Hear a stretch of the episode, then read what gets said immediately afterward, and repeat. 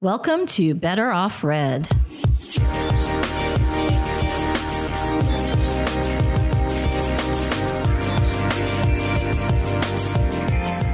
All right, today Danny Katch is out, and so our producer, Eric Ruder, is here with me as co host. I'm Jen Roesch, by the way.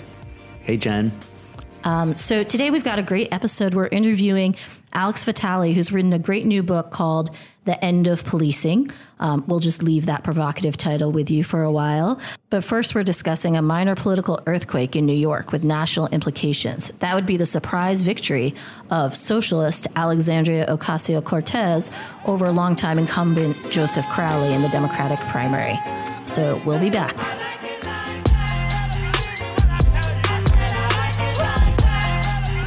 We're going to get into the, the victory of Alexandria Ocasio Cortez in a moment, but first, it's just worth stepping back and saying, what a hell of a week. Um, I mean, there's been a, just a series of hammer blows from the Supreme Court um, the travel ban, Janus, the uh, upholding of, of a law that allows pro life family planning centers in California Fake to abortion clinics, fake abortion essentially. clinics essentially to to keep that that whole question of abortion off the table. Um, and then after a series of like already alarming Supreme Court rulings, we learned that Justice Kennedy is going to be retiring in about six weeks. And that they're planning on getting a, a, a Trump nominee to the Supreme Court through before the elections happen in November, giving them basically um, you know, making it so that the Republicans can pretty much do this on their own. Whatever the Democrats do would essentially be a futile effort at this point. Well, and I think it says something about the state of um, mainstream politics in this country that Kennedy, who's a conservative justice who's ruled, um, you know, with the right on any number of questions just in the last several weeks, there's still a feeling of like coming apocalypse that he's going to be replaced by someone even farther uh, to the right than him.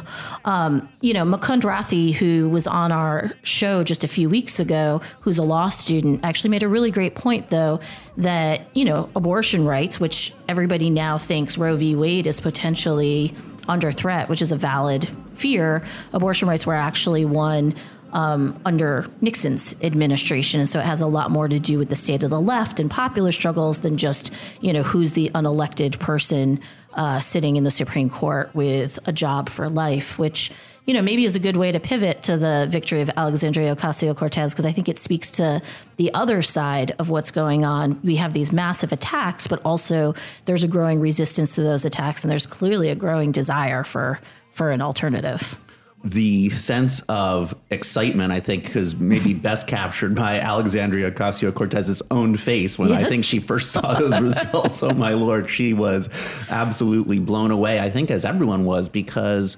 here is a 28 year old Latina socialist activist running for Congress against the fourth most powerful Democrat who's been an incumbent for 20 years. The last Yeah. time he even faced a primary challenger, I think that Ocasio Cortez was Like 13, 13, years think. old. Yeah. Um, and she uh, she wins in this incredible upset on running on a platform basically that includes Medicare for all, free college tuition, and perhaps most remarkable, abolish ICE being something that she you know made. Uh, a centerpiece of what she talked about throughout the campaign, throughout the debates that she had, or really one, one debate with Right. with Crowley. Yeah, and I mean, she came up with that abolish ICE demand before it started to take traction, and before I think the policy of family separations at the border that have brought this to national light. And this is someone who, you know, you have a lot of Democrats now starting to say they're for Medicare for all. Um, I don't really believe them, um, but there's a number of Democrats who are willing to sign on to that as something that you know polishes their liberal credentials or even free college tuition might even be something that people are willing to talk about. But to talk about abolishing ice is a pretty major demand. She also talks about far-reaching criminal justice reform. And you know she puts her money where her mouth is too like the final canvassing opportunities. And instead of knocking on doors in the bronx and queens she goes to texas to protest um, the policies going on um, at the border. And actually, she talks about how she got political and she decided to start getting active around going to Standing Rock um, and fighting the pipeline there and standing with indigenous uh, people who are struggling back there. So it, it's really something you know, it, it, flows in a lot of ways from the 2016 elections and what Sanders' campaign opened up, but it's also very much to the left in a lot of ways of Sanders' campaign because this is someone who's not someone who's been in the Senate, you know, for decades, but this is someone who's 20 or 28 year old woman who I think really comes out of the Black Lives Matter movement, comes out of sort of some of the insurgencies of the last several years, which I think is just really exciting. Yeah, and her campaign uh, always emphasized that she is a Puerto Rican from the community, mm-hmm. grew up in the Bronx, and where, as part of her campaign platform, she just consistently harped on the themes that, like, I stand with and I'm from the working class communities mm-hmm. that this that are that make up this district. She used the phrase working class yeah. over and over. Not over working again. families. Right. Working class. Working class. And she put out this video that went viral that I think right. probably helped really catapult her profile.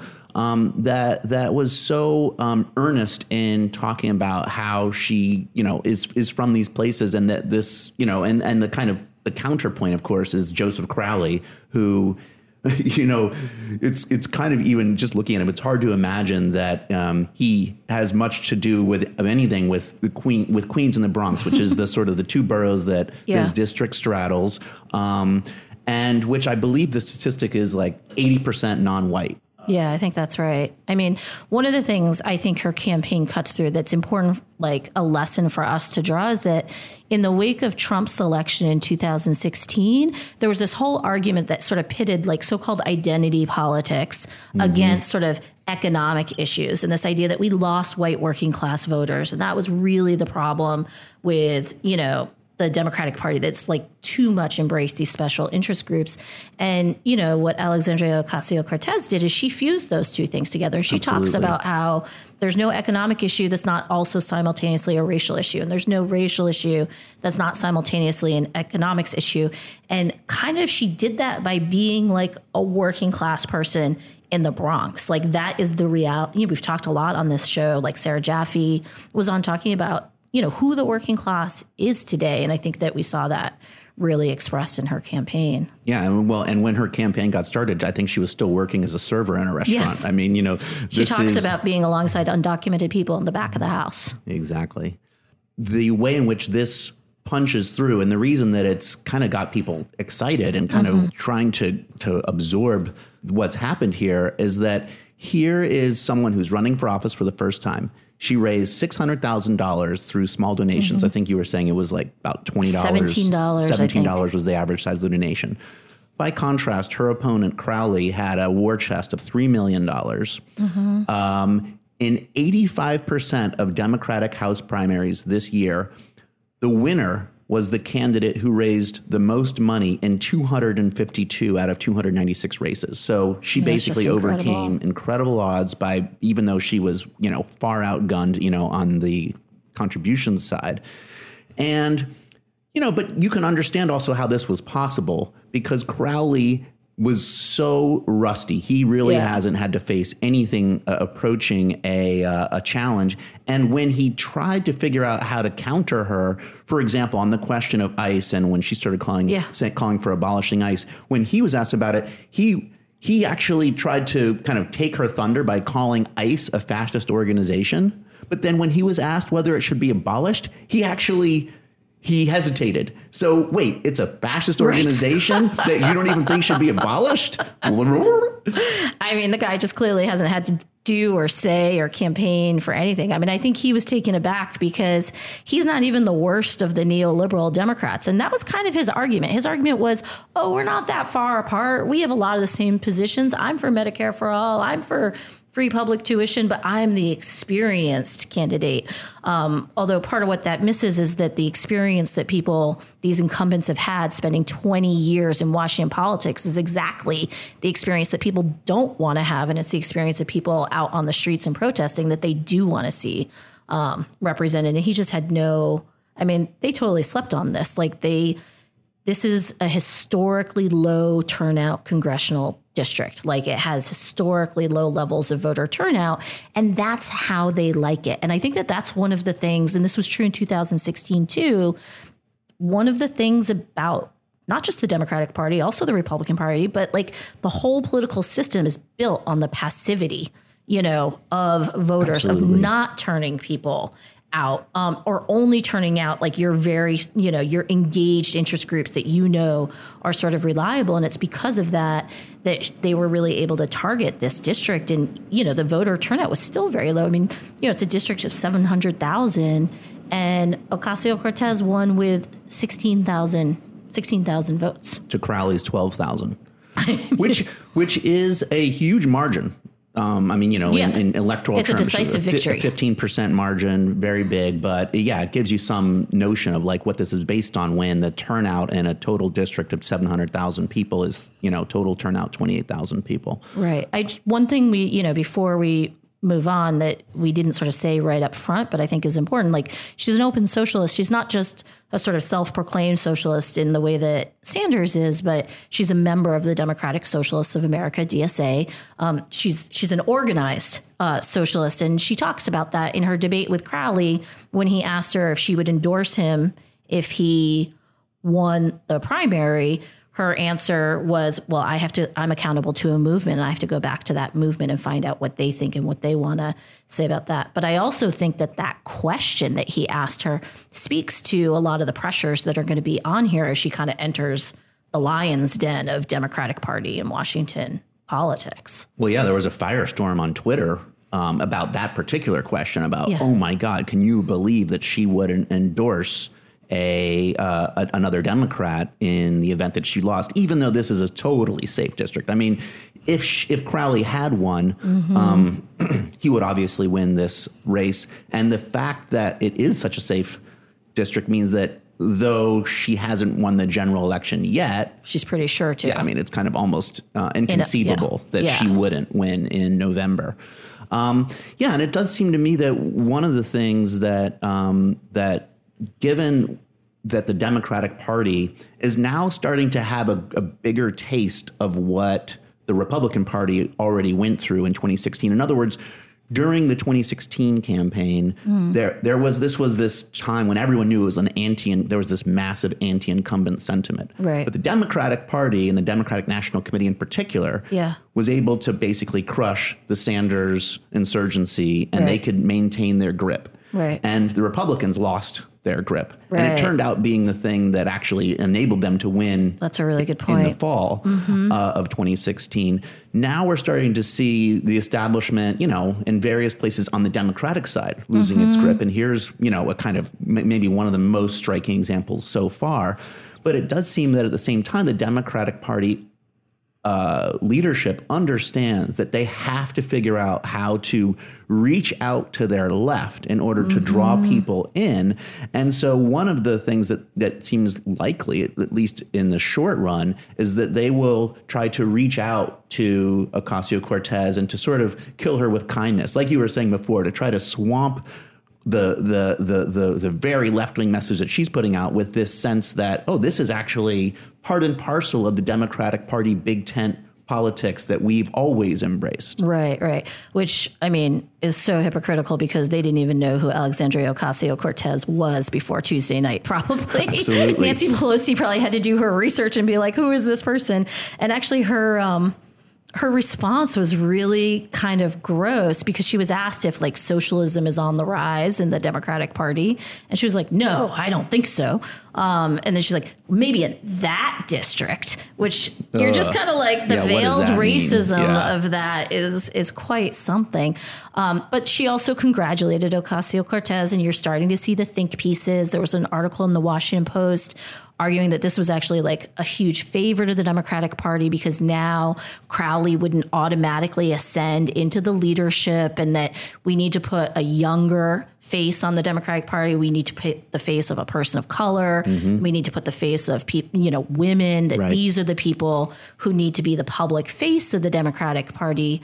Um, but the whole discussion is about changing the public face. It's not actually about changing the policies or the composition or or or the fundamental you know nature of the Democratic Party in any way. And so in that sense, I think they're gonna there's going to be a lot of pressure on her, just even immediately. Like that whole debate about would she endorse Crowley? Mm-hmm. It's like everybody. The argument is we need to get, you know, we need to flip the House in mm-hmm. 2018, mm-hmm. and you know, Ocasio Cortez is a socialist who will be running in 2018. She will be surrounded by a number. Most incumbents won their elections in the primaries. Most mm-hmm. are either neoliberal Democrats, centrist Democrats, or garden variety liberal Democrats who aren't even close to the positions she holds.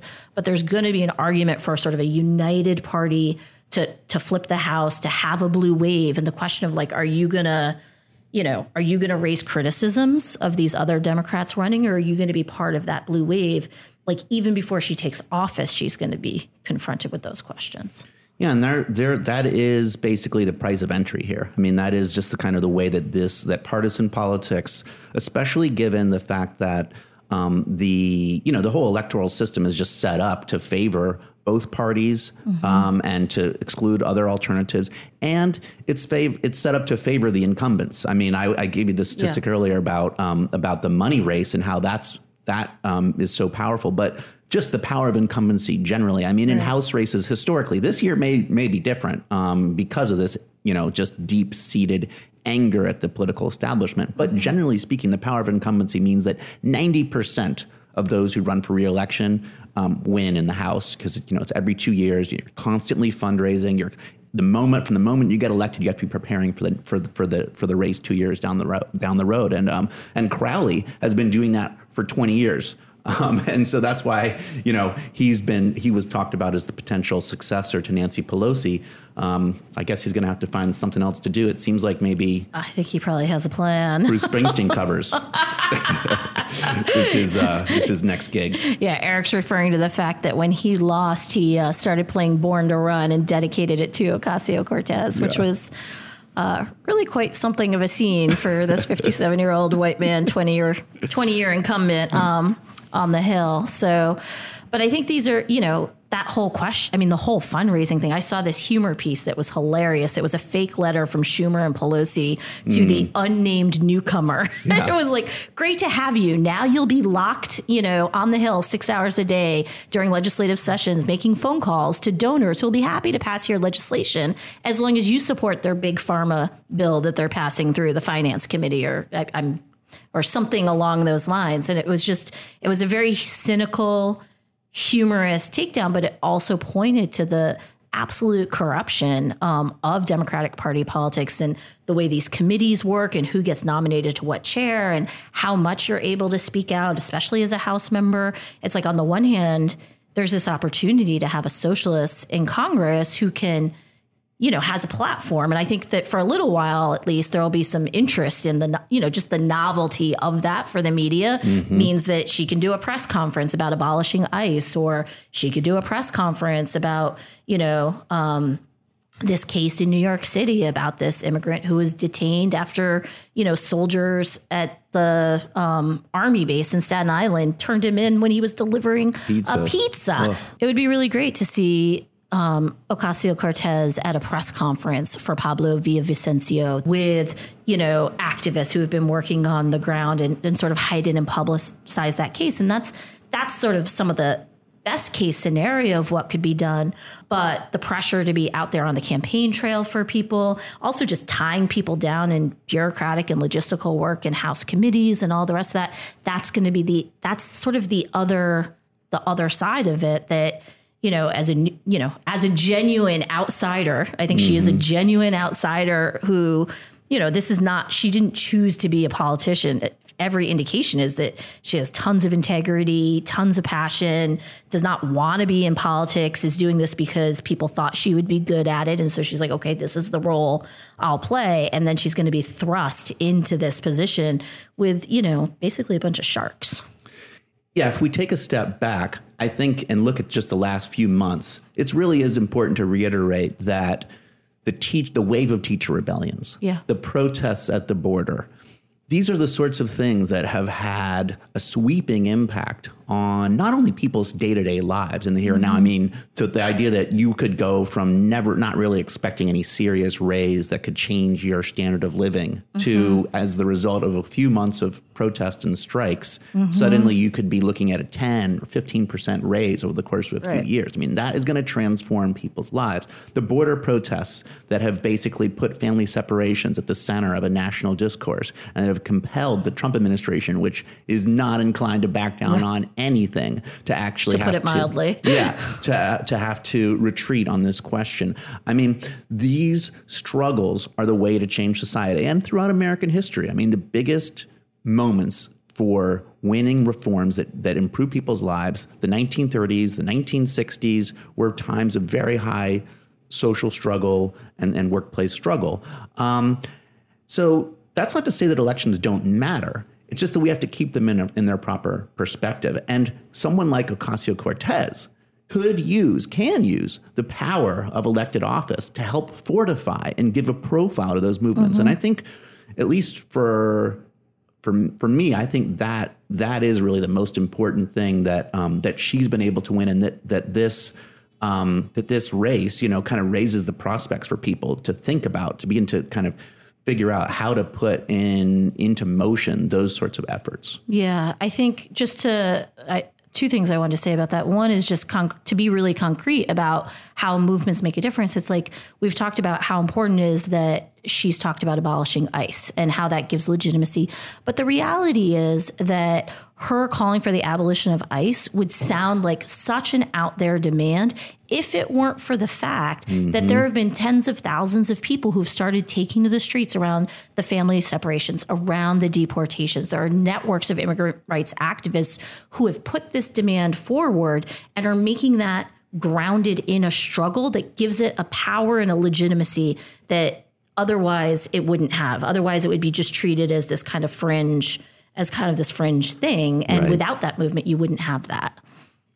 That's just a very concrete example of the relationship between the electoral and the movement. And then obviously her platform can then further develop that, but without the movement, like it kind of withers on the vine. And I think the other thing I want, was going to say is that everything you're saying is true about potentially the role of having a seat in Congress could play for projecting that.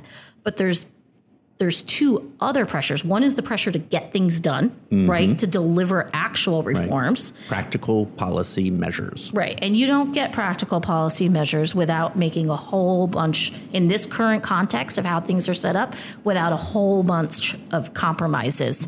Um, and so there's going to be that sort of pressure to get things done. And then there's just the trap of being in the Democratic Party, which is a party that's fundamentally hostile to everything she is raising and everything that she stands for. And that, that contradiction, that contradiction is a real one that will have to be addressed at some point. Yeah, and it's something that the left is going to have to engage with and will engage with, has engaged with historically, and will continue to in the present because there's a kind of spectrum of different ways to think about that, right? There's there are those who say, yeah, agree with you. The Democratic Party is hostile, at least now, but it could be remade and we can take it back. Right. Then there are those who say, no, we can't take it back, but we can and should use the ballot line to advance our agenda and then have some future effort that could, um, you know, kind of flow out of that. Then there's the argument that the Democratic Party is actually just fundamentally hostile to the interests of the working mm-hmm. class, and that what we really need is to figure out how to bring together people like Alexandria Ocasio Cortez, but not just her, mm-hmm. thousands and tens of thousands of people like her to come together to actually forge a different party that's based around a different set of interests and that isn't integrated thoroughly into the kind of ruling class agenda and the state structures that preserve um, American capitalism that uphold the whole kind of edifice. Um, and those are these are these are the big debates that the Yeah. left has had to engage over the course of you know more than a century really um, in in the terms that have, you know we've been talking about it now. Um, and I think that that's something that you know this is going to be just one kind of further um, episode in that particular debate but one that I think we are all can agree is like an exciting development because of you know what it says what her victory says about changing consciousness and the changing opportunities that the left faces at a time when left-wing consciousness is growing left-wing organization is growing mm-hmm. and there's social movements that right. you know around whether we're talking about the border and you know this this strike wave and so all of the the teacher strike wave that is so all of these different factors mean that the stakes are actually rising for these debates mm-hmm. and that mm-hmm. the opportunities to do something real coming out right. of those debates are also rising and so you know these are these are um, uh, this is a whole bunch of history politics and um, and differences of opinion that are going to have real consequences in the years to come yeah and i think you know one thing that's instructive to look at and obviously we're going to have to have a lot more discussions about this, and we should follow this um, as it develops. But the experience of Bernie Sanders over the last two years, I think, is kind of instructive mm-hmm. because here's a campaign that I think really projected socialist politics in the nas- into the national mainstream in a way that it hadn't for decades. And it drew inspiration from and it built on some of the movements that had come before. But there's no question that his campaign just legitimized the idea of socialism, however Absolutely. you define it, that idea on a much broader scale. But since since 2016, the Democratic Party has worked very carefully after like just trying to destroy him in the primaries. Then suddenly, you know, he's on the Unity Commission. Then suddenly he is pushed out there to be one of the public faces of the Democratic Party. He's giving these videos all the time with, you know, oftentimes great statements and town halls and, you know, all the sort of legitimacy and energy of sort of like an idea that there can be a left wing in the Democratic Party, but it's all contained within this very narrow electoral for- framework. So we were talking about how there need to be these movements, but actually he's like even though he said his campaign was a movement, it's the movement that matters.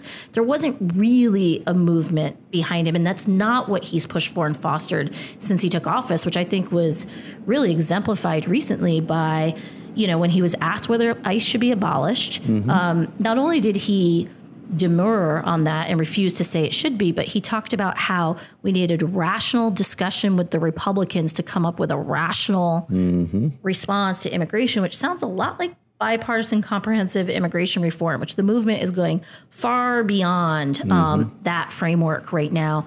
And then in the civility debate, in which Nancy Pelosi is attacking Maxine Waters for being uncivil um, to Donald Trump. He says Sarah Huckabee Sanders, you know, has a right to eat where she wants, and people should not be, you know, doing those kinds of actions of like which i think have been brilliant actions like right. the people playing the screaming children in the detention center like at full blast outside our house right. at seven in the morning like i was celebrating that or, you know or bird dogging them when they go to eat at mexican restaurants yeah when dsa shut her down at that at a mexican restaurant, restaurant not yeah. just any restaurant a Mexican restaurant. And he's like, well, the there's constructive ways and there's non constructive ways. And he's basically writing all that off as non constructive and saying constructively, what you can do is you can elect, you know, progressive Democrats in 2018. And I think Ocasio Cortez has is linked to a movement and she says she's part of the Black Lives Matter movement, part of DSA, part of the socialist movement, all these different struggles. And, you know, we've talked about the pressures on her, but it, I think an even more important question is going to be what do those movements do? What does the left do? And as she faces those challenges, are we prepared to build an infrastructure and remain independent and keep those movements pushing and take on board?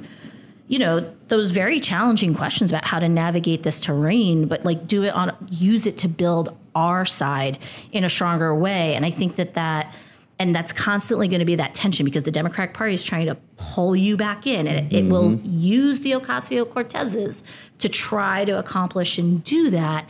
And I think there are activists who are trying to figure out how to use the Democratic Party, you know what I mean, to put forward a vision, but then are running up against some of the limitations of what does it look like to break out of that prison house. And I'm not saying those are easy answers, but I think those are the those are the questions that we have to start to confront. We get into some of those same sorts of themes when we talk with Alex Vitale about his book, The End of Policing, and the way in which we need to kind of also grapple with fighting against police brutality and the injustice of the criminal justice system, but how we can't leave it there and we have to right. figure out how to inform all of those struggles with uh, an effort uh, that is about fighting back and resisting austerity and actually transforming all of the inequalities that basically policing is meant to uphold, but is not necessarily the cause of. Right, absolutely. It's a fantastic interview. And, you know, someone who's been a socialist for a while to see people talking about system change, you know yeah. what I mean? And the bigger picture of the world as we know it, I think is a, you know, it's it's really horrible out there right now and the world feels like it's spinning to pieces in some ways and Trump has a plan and we may think that he is off the charts or whatever, but he is actually winning parts of his program and he is building a right-wing base and we have to build a left-wing base and I think that you know that's what that's what we've been talking about. So yeah.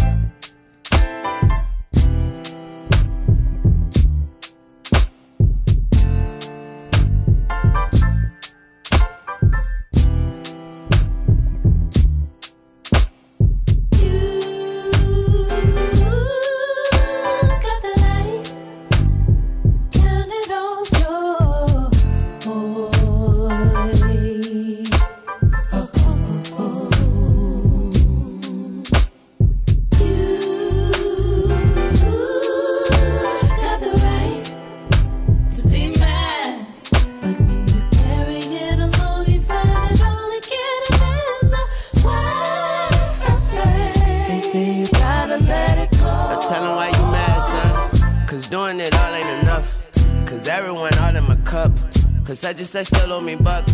So I got the right to get bucked. But I try not to let it build up. I'm too high and too better too much. So I let it go, let it go, let it go. I ran into this girl, she said, Why you always blame me? Why you can't just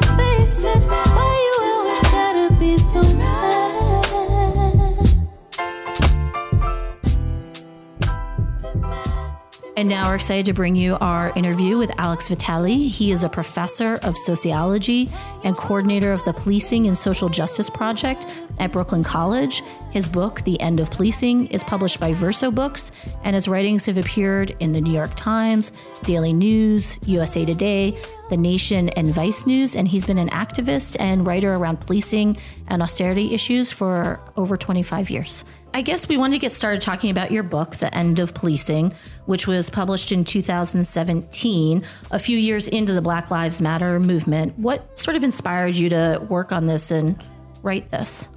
So I've been working on policing issues for, for over 25 years, and actually I, I had the deal with uh, Verso for this book before Eric Garner, before Ferguson, uh, because it's something I had been thinking about for a long time. I had witnessed over that 20 plus years before, beforehand, I had witnessed these cycles of, you know, police outrages, protests in the streets, and then a whole series of inadequate reforms mm-hmm. that either don't get implemented or when they do get implemented, don't make any real difference. Mm-hmm. And as a police scholar, I was very aware that the literature just didn't support the vast majority of these reforms as being effective, and that what we needed to do was really think more deeply about why the police were such a problematic force in so many of our communities and what an alternative to relying on them would look like. And also, there had just been a real surge in the quality of research that was really critical about the fundamental nature of policing, and also an increase in the alternatives that were actually being enacted on the ground so I often say, like, this book wouldn't have been possible 10 years ago. We didn't have mm-hmm. the movements, we didn't have the research, we didn't have the practical examples on the ground. There were some people who laid these ideas out in sort of an abstract way and in uh, the Iron Fist and the Velvet Glove in the 19, early 1970s. And uh, Kristian Williams's book, Our Enemies in Blue, laid some of this stuff out, but I, I was in a position to kind of take it to the next step since Michael Brown's murder, there's been all kinds of discussion, even in political circles and police departments. You know, the explosion of the Black Lives Matter movement in response to that, it's sort of driven home all across society that there is a kind of need for reform. So that idea, I think, is no longer controversial. And police departments are therefore kind of embracing that and figuring out, you know, how to uh, what are the what are the measures that they're going to the programs to do so, and they tend to focus on various areas like training, diversity, community policing, better systems of accountability. And I thought one of the most interesting parts of your book was the chapter uh, early on where you go through how these reforms not only have they not addressed the issues that drove people to protest in the first place, but how very often they actually can even make the situation worse. And so I wondered if maybe you could give an example or two of this dynamic and talk a little bit about why policing seems so resistant to reform uh, and reform measures. Yeah, I try not actually to talk about it as an issue of reforming the police because that sort of already accepts a language that's that a series of technocratic fixes are going to you know solve Right. this problem. So i think what's clear to people is that there's a problem with policing mm-hmm. and that something needs to change but it's not necessarily these reforms. So let's just think about a couple. One of my favorite to talk about is implicit bias training. Hmm.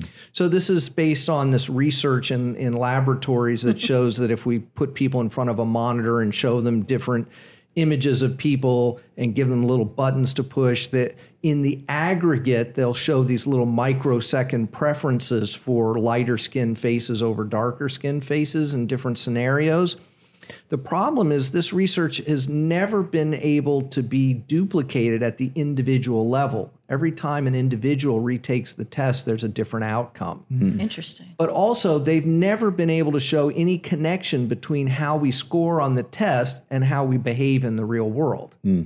No, no support for that at all. Hmm. But really, the issue is so much bigger than this because it, implicit bias is like the perfect liberal response to the problems of race and policing because it's a response that does absolutely nothing and holds no one accountable. It says that mm-hmm. the problems of race and policing are entirely unconscious and unintentional mm-hmm.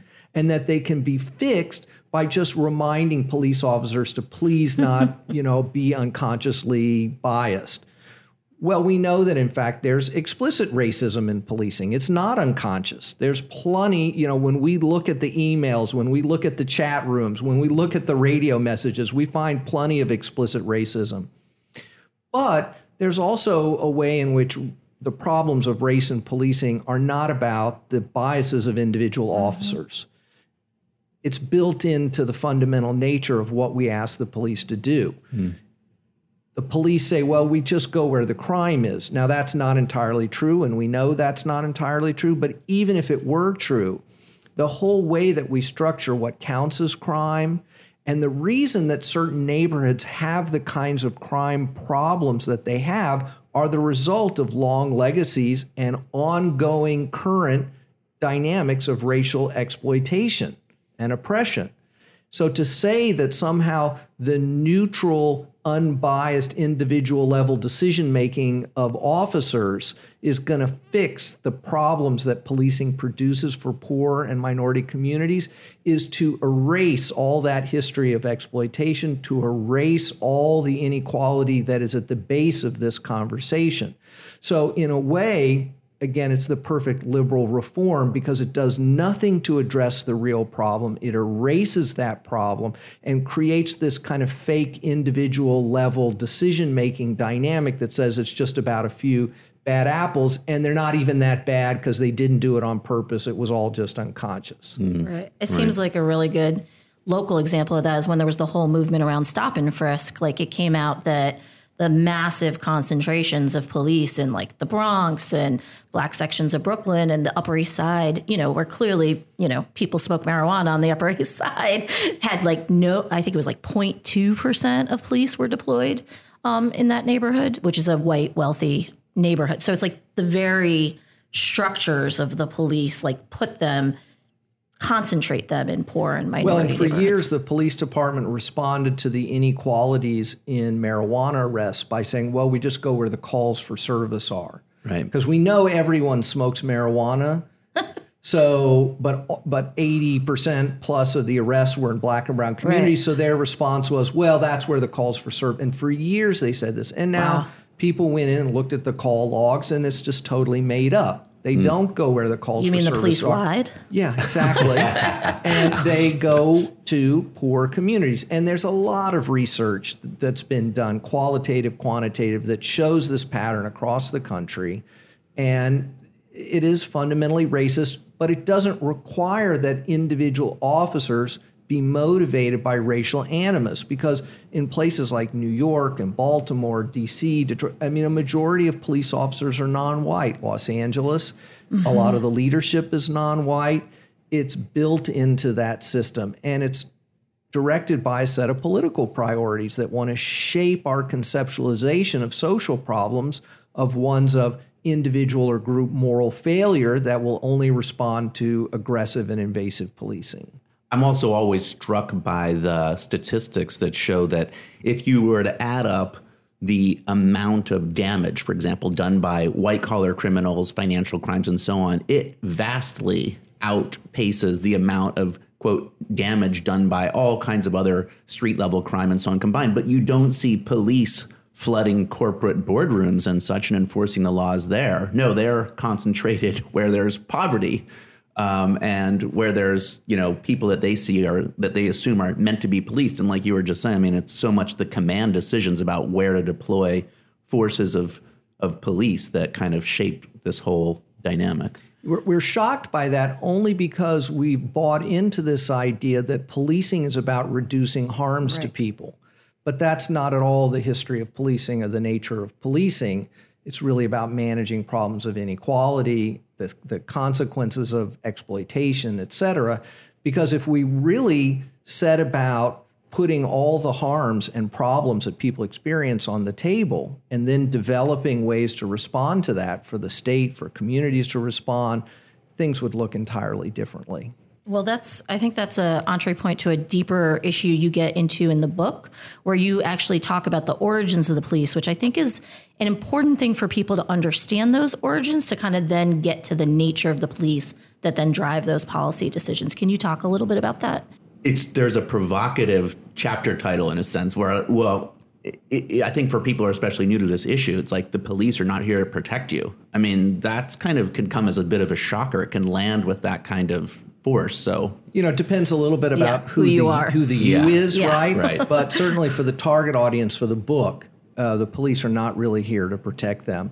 And what I mean by that is there's a kind of liberal myth about the origins of policing that starts with the formation of the London Metropolitan Police in 1829. And the idea is that this is the first professional, uniform, civilian controlled body that's full time job is, is law enforcement and that this is an advance over relying on the informal night watch or using the militia to control riots and things like that. And every police textbook says this is where policing begins and this is why it begins. But what is left out of this is that the person who creates the London Metropolitan Police, Sir Robert Peel, Robert, Bob, the Bobbies, hmm. his job before developing the London Metropolitan Police was that he was in charge of the English occupation of Ireland. Hmm. And he develops policing in that context to manage the rural agricultural uprisings that are happening in the Irish countryside. And the reason he needs to do this is because the British Army, who they had historically relied on, is tied up with Napoleon in Europe and the British government is kind of broke fighting Napoleon, and so he's kind of on his own. And he develops the Irish Peace Preservation Force to go out into these local communities to preemptively attempt to suppress uprisings and crime mm-hmm. and other expressions of the intense inequality, poverty, and exploitation going on in the Irish countryside. So we all have to always understand the interrelationship between colonialism, industrialization, and also slavery. Mm. And these are basically the three primary forms of economic exploitation that are underway in the late 18th and early 19th century that engender policing. So, in the American context, I argue that actually the first real police force in the world was the Charleston City Watch and Guard, created Right. in the late 1780s, whose primary job was the management of a mobile urban slave population. Because in Charleston, New Orleans, Savannah, slaves actually worked outside the home of their owners. So they had to move freely between where they lived and where they worked, and they mm. worked for cash wages that then were returned for the owner. And so the Charleston City Watch and Guard emerges as a kind of urban slave patrol, but it's uniform, professional, 24 hour civilian. It's just that its primary responsibility is managing a slave population. So that history is erased from the liberal narrative about the origins of policing. It's just never discussed. And then we have this further intermingling. You know, the U.S. had its own colonial police forces. The Philip, the occupation of the Philippines mm-hmm. at the end of the 19th century, the Texas Rangers, who throughout the 19th century are involved in exterminating the indigenous population, mm-hmm. driving out Spanish and Mexican landholders to mm-hmm. make way for white settlement. And we have things like the first state police force, the Pennsylvania State Police in the early 1900s, modeled on the U.S. occupation forces in the Philippines, designed to suppress the workers' strikes or um, in the mines and factories of Pennsylvania. So these things are all interrelated, and policing always emerges in response to regimes of exploitation. Right. So it's a tool of social control, essentially. Um, it seems like there's also a parallel development, right, with the emergence of the Border Patrol um, out of sort of racist militias along the border in California and Texas as as well. So there's a there's sort of a parallel history in those sort of structures of policing. I think that's a really important history for people uh, to to understand. I think the coup wrote a song. Was it the coup who wrote the officer overseer? No, that's KRS One. Oh, okay. Yeah. I don't I don't know my uh, bands that well, but My I friend, definitely my remember friend that. Stuart Schrader has got a great collection of all songs related to policing, you know, that are oppositional by I feel like that's So one of my favorite ones because it draws that direct link from the slave overseer to the police officer Exactly. today, which is essentially what you're talking about.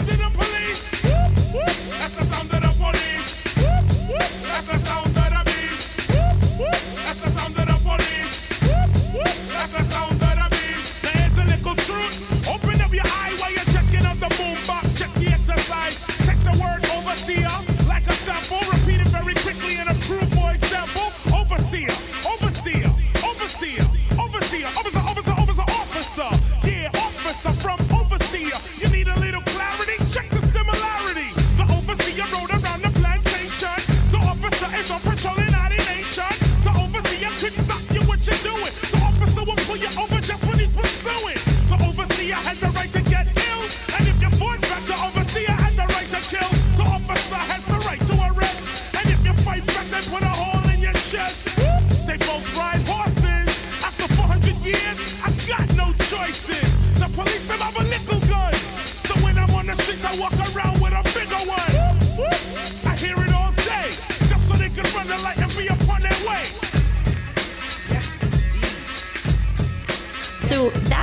the function of the police. But one of the things you talk about in the book is how, in the last few decades, policing has become more aggressive, more violent, more concentrated in you know poor minority communities.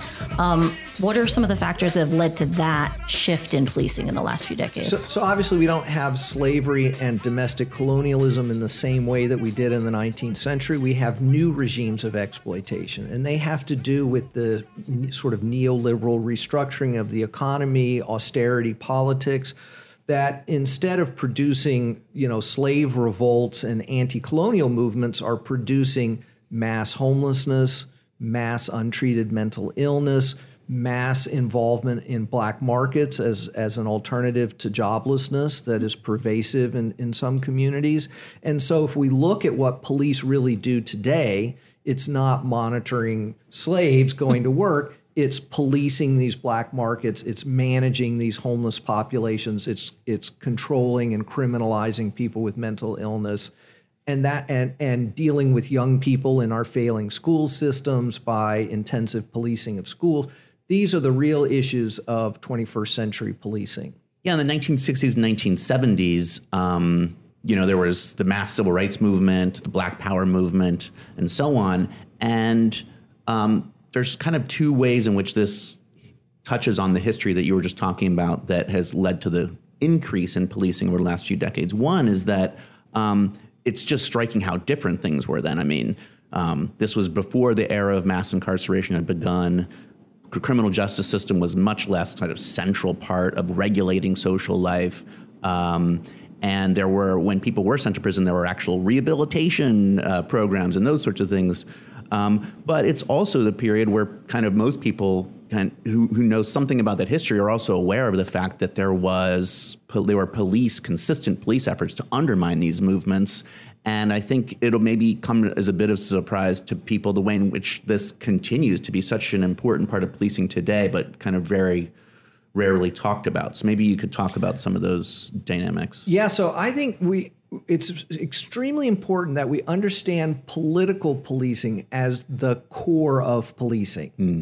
That policing is always created to manage political problems, whether they're slave revolts, anti-colonial movements, workers' movements, strikes, etc. That is the core function of policing. And the discussions about law enforcement and public safety always emerge as a form of legitimation for what are ultimately these political purposes. Because the state only creates these institutional forms because they are facing profound political challenges. Mm-hmm. Otherwise, they would use cheaper, informal systems. So, political policing in the United States has always existed. Our awareness of it and the intensity of it shifts in relationship to the extent of the political challenges that the state faces. So, obviously, in the 1960s, where you've got everything from AIM to the BLA and you know they're uh, the brown berets right on a broad front the state is facing a crisis of legitimacy and so political policing intensifies and eventually is exposed. But the same thing happened 100 years ago with the rise of radical workers movements Sacco and Vanzetti, anarchist movements, bombings, strike activity, the formation, you know, and consolidation of the AFL-CIO engendered anarchist squads and red squads, and we see that again uh, around World War One, again in the 1930s. So today, with the emergence of uh, Black Lives Matter, Occupy, and some of these other social movements over the last 10 years or so, we find always that there is also a, a resurgence of political policing to monitor, surveil, infiltrate, and ultimately at various levels disrupt these social movements. And of course, it's always done in secret Right. because it is fundamentally unconstitutional Right. and politically illegitimate for most people, but it's always there. And so we need to, whenever we see a resurgence in movement activity, we need to look for the political policing that accompanies it. It's very hard because we also want to avoid uh, conspiracy theories that aren't really founded in any im- concrete information. So it's a balancing act. Because it's secret, it's hard to know what's going on, but we also want to avoid you know inaccurate information and and just fantasizing about what's going on. And and for me personally strategically i think we want to be careful about over investing in a kind of security culture mm-hmm. that actually hamstrings our movements preemptively by obsessing about secrecy and and and when we need to be developing broad open movements Well, and some of it seems like I think that's a really important point, and people can focus on what's happening behind the scenes and miss the sort of open, naked ideological ways in which they put this forward. Like I was just I looked up this quote because I was thinking as you guys were talking about how the backlash against the Black Power movement and sort of redefining the sort of urban rebellions that took place in 1968 and after as quote unquote riots and as sort of, you know, in very racialized terms. and it was really crime. Exactly. And like there's this quote Reagan ran a radio commercial um, in the 80s where he says, Every day the jungle draws a little closer. Our cities are our city streets are jungle paths after dark. Man's determination to live under the protection of the law has pushed back the jungle down through the centuries, but the jungle is always there. The man with the badge holds it back. And it's like that was a radio commercial for a man who was elected president. You know, like we think Trump is this I mean new phenomenon, but you read back to that and you think about how that defined that. And then mm-hmm. I also think, you know, Clinton's crime bill that put 100,000 more cops on the streets and started the era of mass incarceration in a lot of ways is also part of the backdrop to what you're talking about. I think about. it's really important that we understand the the rise of intensive and invasive policing, mass incarceration as a bipartisan project mm-hmm. at the local and the national level. But Rick Clinton is a major player in expanding the drug war, expanding border policing, expanding school policing, and I discuss you know his role in all of those things in the book. Mm-hmm. But at the local level, there's also been this bipartisan buy-in to austerity politics. We have no alternative. We have to cut taxes for the rich. We have to cut services. We have to intensify policing. And really, uh, ultimately, what the book calls for is a direct attack on that bipartisan consensus that we have to reject the politics of austerity. We have to reject the reliance on policing to solve all our social problems. And so we can't understand police reform independently of those broader political dynamics. Mm-hmm. Because certainly the state understands the connection directly right. and is happy to have us misunderstand that relationship so that we spend all our time going to police commission meetings yelling at the police department mm-hmm. like they invented the war on drugs, mm-hmm. which they did not, and which they cannot put an end to. These are political decisions driven by politicians trying to solve political problems. And of course, they never had anything to do with public health or public safety. Right. Well, I think one of the places we see that the most starkly, or I sort of see that the most starkly, is in Chicago, where you have massive austerity. Like Rahm Emanuel closed. How many schools did he 50 close? schools 50 in the schools. first big round, and then subsequently just a kind of regular closing schedule. Right, right. And then on the on the same hand, you do have like some of the highest murder rates and rates of gun violence, and you have the emergence. I mean, in some ways, some of the most political formations emerged in Chicago with Black Youth Project um, and some of the alternatives to that. But that's where you kind of see those two things together because there's a whole narrative around Chicago that's this is why we need the police and that like people we're protecting people in Black and Brown communities who are the people suffering from these high rates of crime. And h- how would you sort of respond to people who say, well, this is a legitimate concern coming from communities that we need to be sensitive to? Um, how would you sort of respond to that? Well, I think we need to look carefully at what BYP is doing, the Movement for Black Lives, uh, Black Lives Matter groups in Chicago, because they're articulating very clearly what kinds of needs their communities really have and what they think the solutions to their community problems are. And policing is not on the list. Yeah. Right. You know, that they want to see community based anti violence initiatives reinvested in. You know, they had some great uh, programs there in Chicago under the heading ceasefire. Here in New mm-hmm. York, we, we use the term cure violence, but basically non authoritarian, non police related, community based anti violence initiatives you know, we also we don't want to get in the position of arguing that a few after school programs and midnight basketball is going to solve deeply entrenched economic pro- and, and racial problems. So we, we need these kind of community level interventions that deal with people where they are right now while we fight for these bigger economic transformations that have to be part of that agenda. And so that's what I try to do in the book, right, is lay out in every chapter both the kind of immediate, intermediate level things and the big picture things that all have to be in the mix. And in Chicago, there there are people on the ground articulating this. We they have this amazing No Cop Academy movement that's trying to divert funding for a new police academy into community-based services that they think will really address the pro- the very real problems that their communities face. I mean, there's not a community in this country that has drug treatment on demand. Right. But every community in this country has policing on demand. Mm-hmm.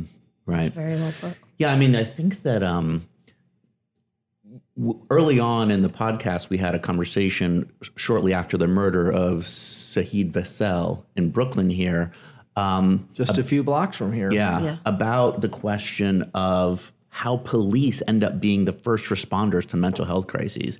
And it seems at one level, especially given this history that we've just been talking through, totally straightforward that you should separate the armed law enforcement function from the responding to people in mental crisis function.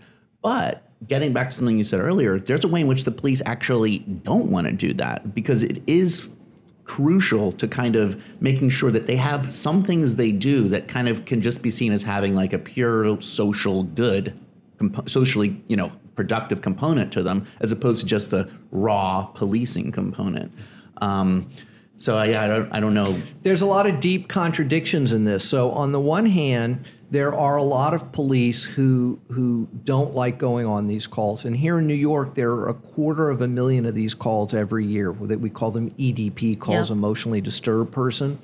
And also, we know nationally that between a quarter and a half of all people killed by police are having a mental health crisis. So it's a huge part of what police do, and most police don't like doing it. And it wasn't their idea to take on this function. And I've actually written stuff with police here and, and in Europe uh, against this turning over our mental health services for the police to deal with because they have entirely the wrong tools and they are not making the problem better. They're making the problem worse, especially if we include jails in this mm-hmm. calculation. Mm-hmm. So, how did this happen? Well, of course, it's part of this neoliberal restructuring, austerity politics. We don't want to build out adequate mental health infrastructure. We closed down the state hospitals, which were deeply problematic, but we never built a community based infrastructure to allow people to truly live independently mm-hmm. with support. And so we have, you know, a massive number of people sleeping on subway trains and parks, whatever, wandering the streets, and then you know an even bigger number of people who are housed but who don't get regular support, and so they have intermittent crises.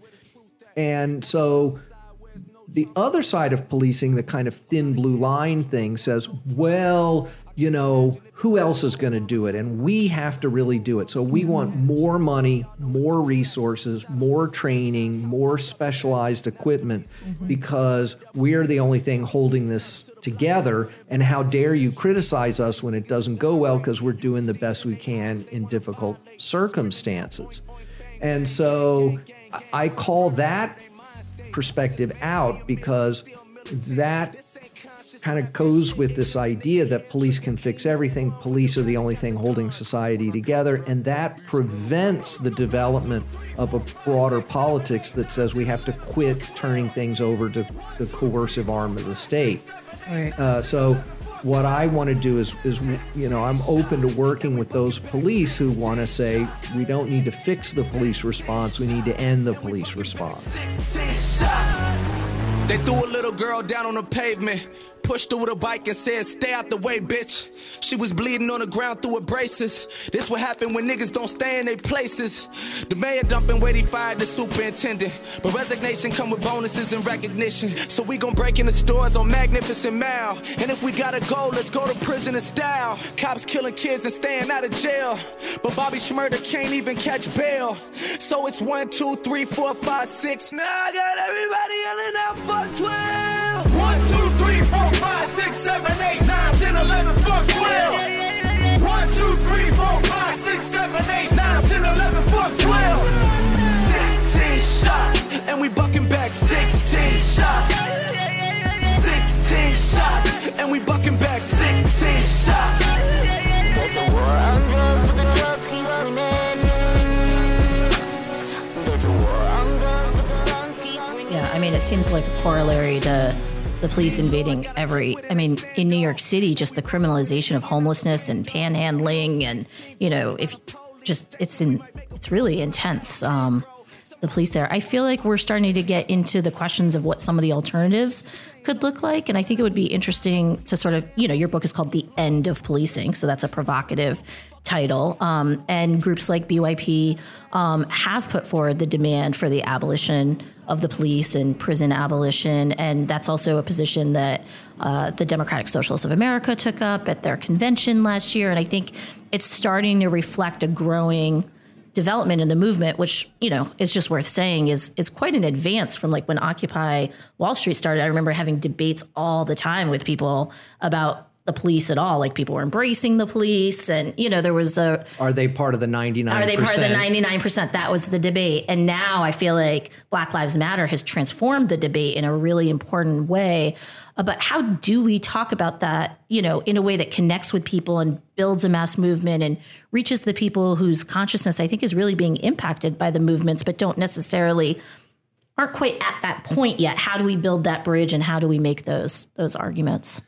So, uh, obviously, I'm influenced by the abolitionist thinking that's out there, by the movements. I consider myself a part of that. But in the book itself, I never actually used the phrase abolish the police.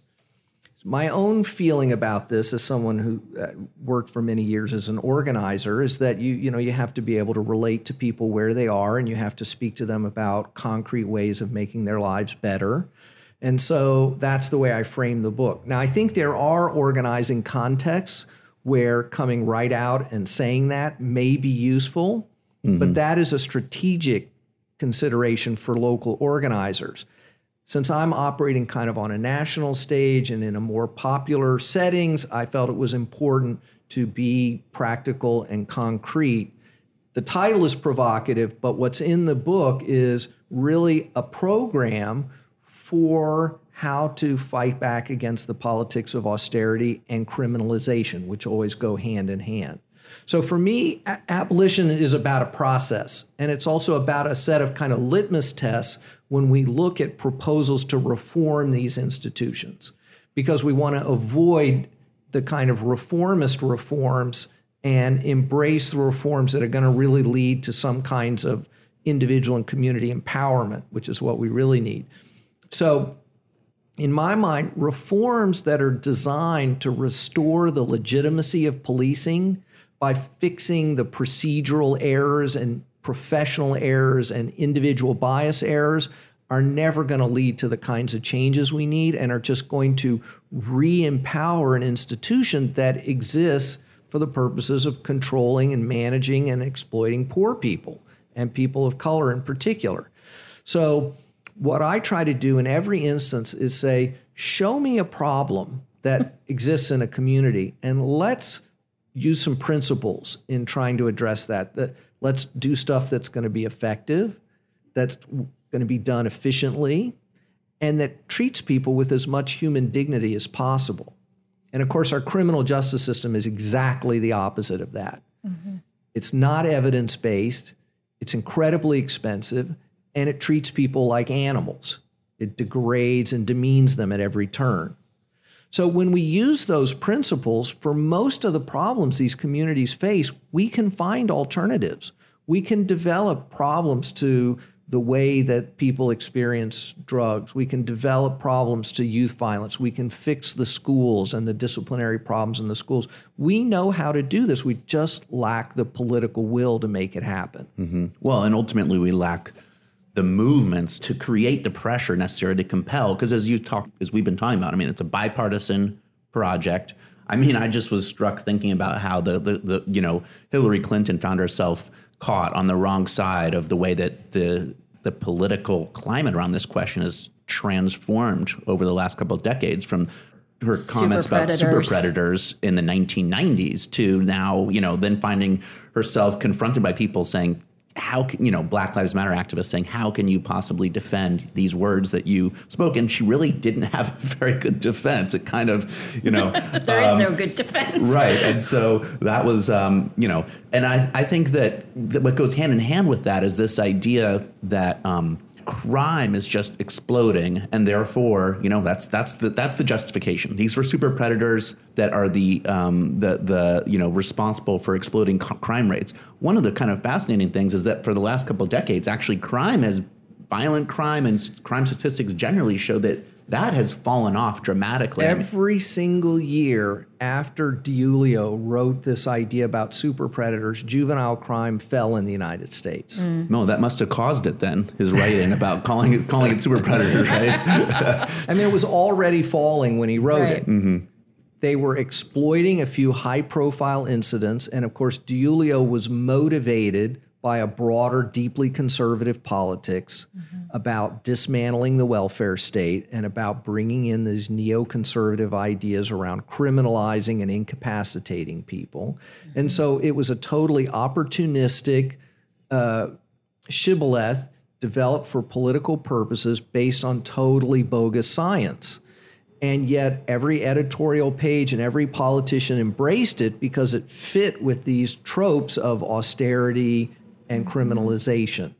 And it played a big role in ushering in the era of school policing, which, which I talk about the, the connection there in the book. And Clinton was a major, uh, Bill Clinton was a major facilitator of that process.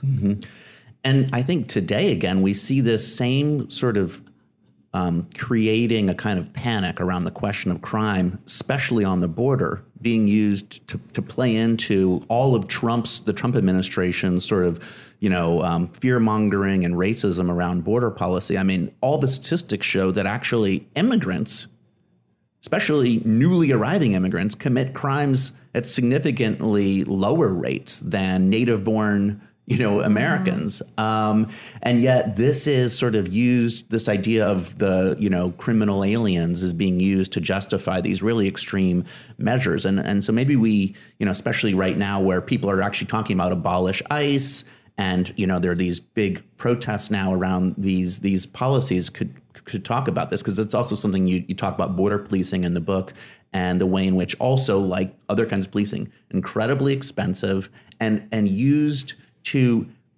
enforce reinforce and to back up big state actors in maintaining the political terms necessary for in, the inequality and so on that are kind of central to the way the global economy works maybe you can and talk on about racialized terms. And I make that very clear in that chapter. And I think also it's important that in this moment, which was not exactly the moment when I wrote the book, that uh, the the intersection between the border policing and, and the gang hysteria, mm-hmm. because these two things are linked in Trump's mind and in his discourse, so that what's important to him is to use the racialized other as a form of political mobilization for his base. So, all this discussion about the wall and suppressing the gangs is not practical. They know they can't actually build a wall. They know that a third of people who are here illegally come by plane. There, no wall is going to prevent that. And so, because there's nothing, it's the, it's a kind of theater, a theater that has very real implications for people who are stopped at the border and have their kids ripped away or forced into detention or whatever. Mm-hmm. But its its primary purpose is not the actual interference with immigration. It's this theater of resentment, and it's always a racialized resentment. Mm-hmm. And the border has always been a site for mobilizing racial resentment. Mm-hmm. Border policing begins with the Chinese Exclusion Act in the 19th century. With the desire to treat Chinese as a racial other, they're denied legal status in the United States. They can't testify in court. They can't bring criminal complaints against people. They don't have civil rights, et cetera. And the, the desire to frame them as the racial other after sort of the completion of the railroads, they're deemed superfluous to the workforce and want to be excluded and demeaned, et cetera. And then attacks on Mexican migrants, et cetera. So there's a long history of this. And and I had a, a piece in the New York Times not long ago talking about how this new gang hysteria is the new super predator myth that we're constructing Right. MS 13 mm-hmm. and what is really youth groups throughout cities as somehow super predators beyond the mm-hmm. pale, and that the only thing we can do is criminalize them. It's a way to dehumanize them, to frame them as the other. And of course, Trump wants to link them. The reason he focuses on MS 13 is precisely to link them to these border questions, mm-hmm. to further dehumanize them, to delegitimize them as, as human beings. And so uh, I'm involved in a lot of this work here in New York around gang policing, where a big part of our focus is to say these are our young people. Yeah. They are not super predators. Yes, some of them do terrible things and cause terrible harms. And when we had this youth killing up in the Bronx recently, but these kids are hurting. Yep. And all these kids have themselves been the victims of violence and have never had their needs addressed, have never had anyone take their trauma seriously, have never looked at why their lives are so chaotic and such a mess. And so we need to shift that conversation away from vilifying these young people to treating them as human beings that need our help, which is exactly the opposite of what Trump wants to do. Absolutely. I mean, and here in New York City, I I just live a few blocks from where the largest so-called gang raid took place. That highly publicized raid on the Amsterdam houses, um, where there's two public housing projects, basically, and it's it was also in line with what you're saying about austerity. Used to, I think there were like a hundred young people who were swept up. They used social media accounts to put people in jail, and it was a massive attack on the public housing as well, and is being used to undermine basic social services in those in those areas, um, despite the families in that public housing rejecting what the police were doing and that sort of increase in control. It was really, really horrific. Yeah, those families need help. They need help, but the you know mass police raids was not what they were asking for.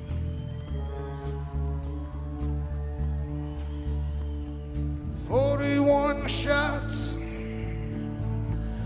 and we'll take that ride cross this bloody river to the other side. Forty-one shots cut through the night. You're kneeling over his body in the vestibule, praying for his life.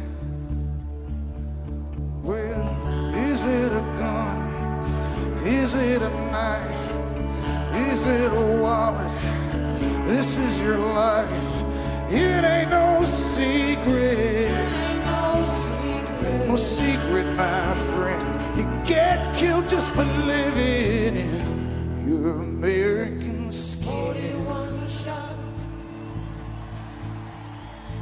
So I think it would be, I would love to end kind of on a broad strategic level and some broad strategic questions because, you know, for as long as I've been a socialist, like fighting police brutality has been like one of the major things that I've been involved in. Like I, I got political um, around the murder of Antonio Rosario um, and Anthony Baez and their mothers, Margarita Rosario, Rosario and Iris Baez, who like really like they formed Mothers Against Police Brutality and you know, really created a, a movement here in New York City for a while in the early 90s um, before Amadou Diallo's murder. And there's constantly these waves, right, of trying to hold the police accountable, um, to have the police prosecuted for the crimes they commit.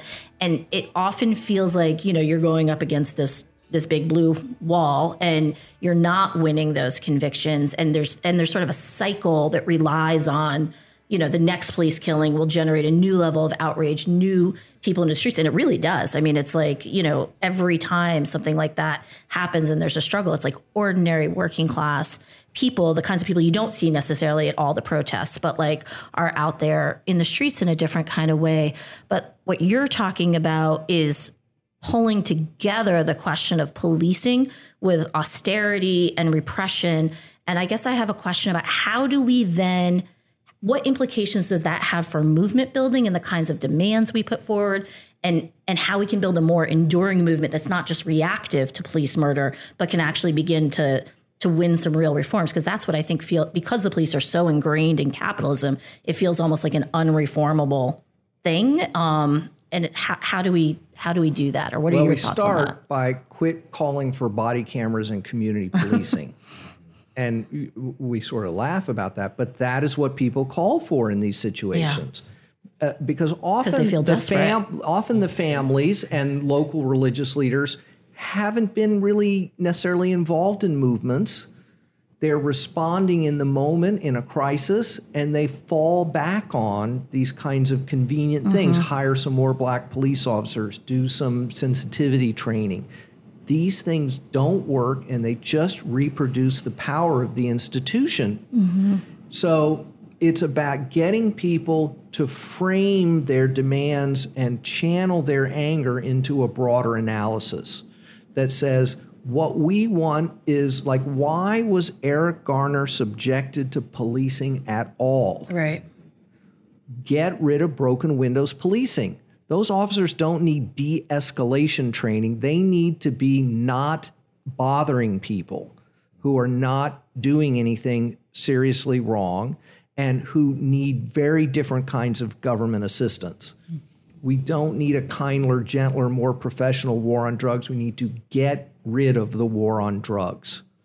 And there are people like BYP, mm-hmm. the Dream Defenders, the Youth Justice Coalition in Los Angeles who are articulating this very clearly. When someone is killed, they come out and say this is a direct result of the government telling the police to wage war on our communities through broken windows, anti homelessness, anti youth policies. And we've got to get rid of those policies. And we've got to hold our elected officials accountable, not just the police. Mm-hmm.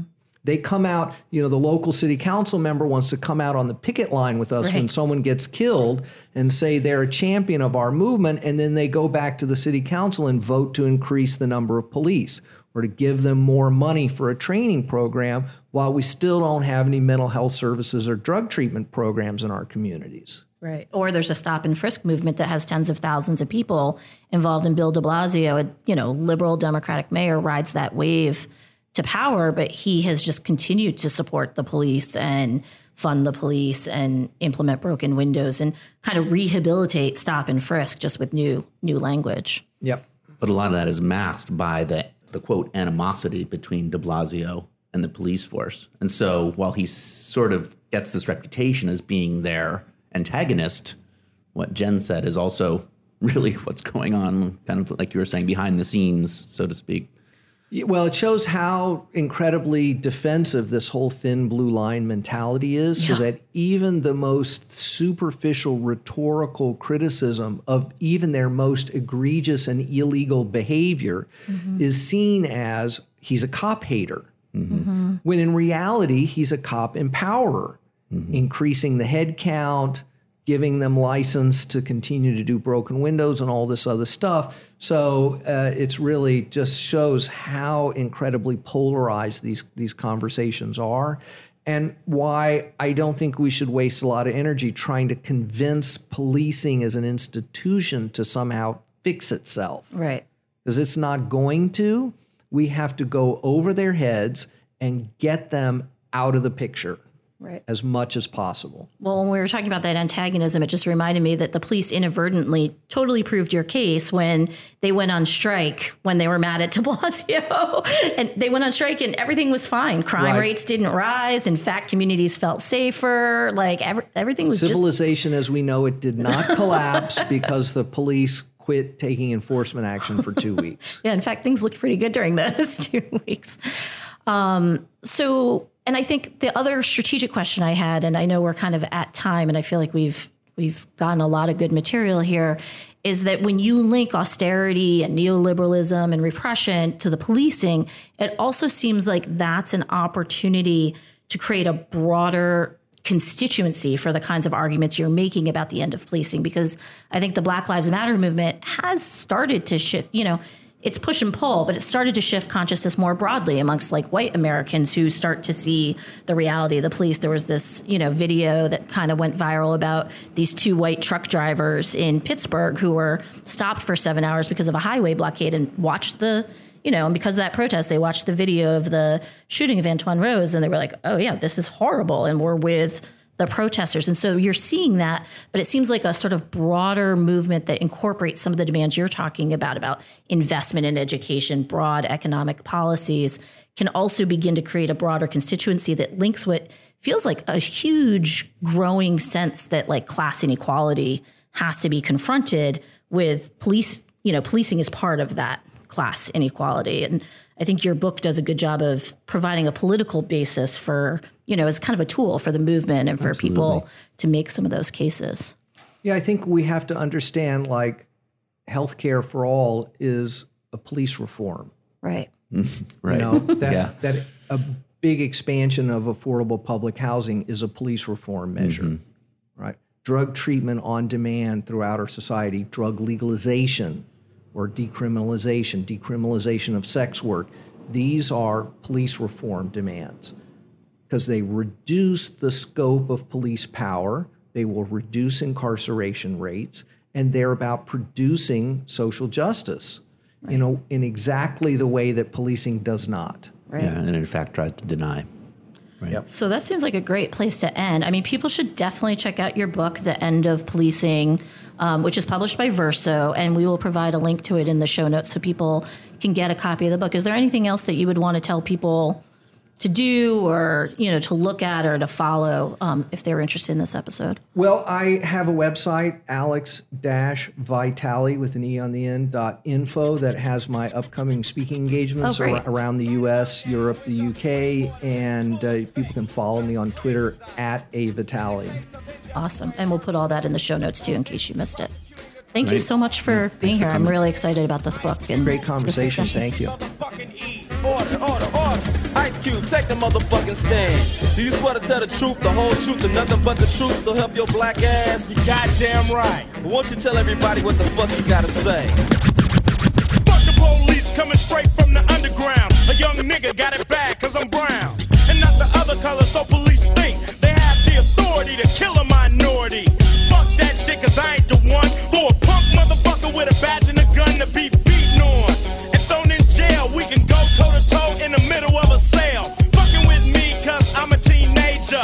With a little bit of gold and a pager. Searching my car, looking for the product. Thinking every nigga is selling narcotics. So that's our show. Uh, we hope that you'll go to patreon.com slash betteroffredpod and consider becoming a financial supporter of the podcast. We just wanted to let you know as well that we'll be skipping uh, next week because all of us will be at Socialism 2018 in Chicago. So if you'll be there, we'll see you there. And also, we wanted to close out this episode by uh, reminding people to check out Frederick Douglass's "What to the Slave is the Fourth of July." Believe me, if you haven't done this before, get your get together with your friends on the Fourth of July and read passages from this speech. You can thank me later for the idea. It is a fantastic speech, and we're going to uh, play some snippets of Brian Jones reading from that speech as we close out this episode.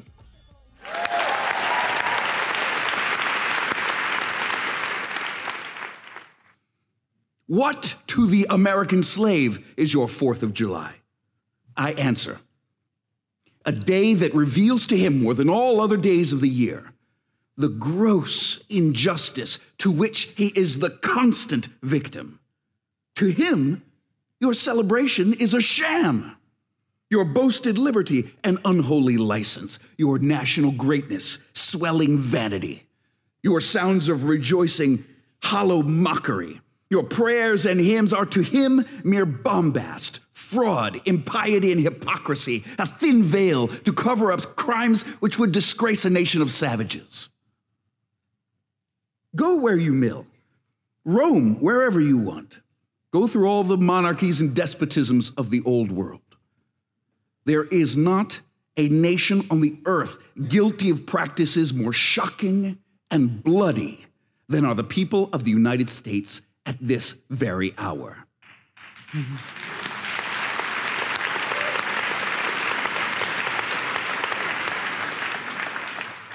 Search out every abuse, and when you have found the last, lay your facts by the side of the everyday practices of this nation, and you will say with me that for revolting barbarity and shameless hypocrisy, America reigns without rival. Mm.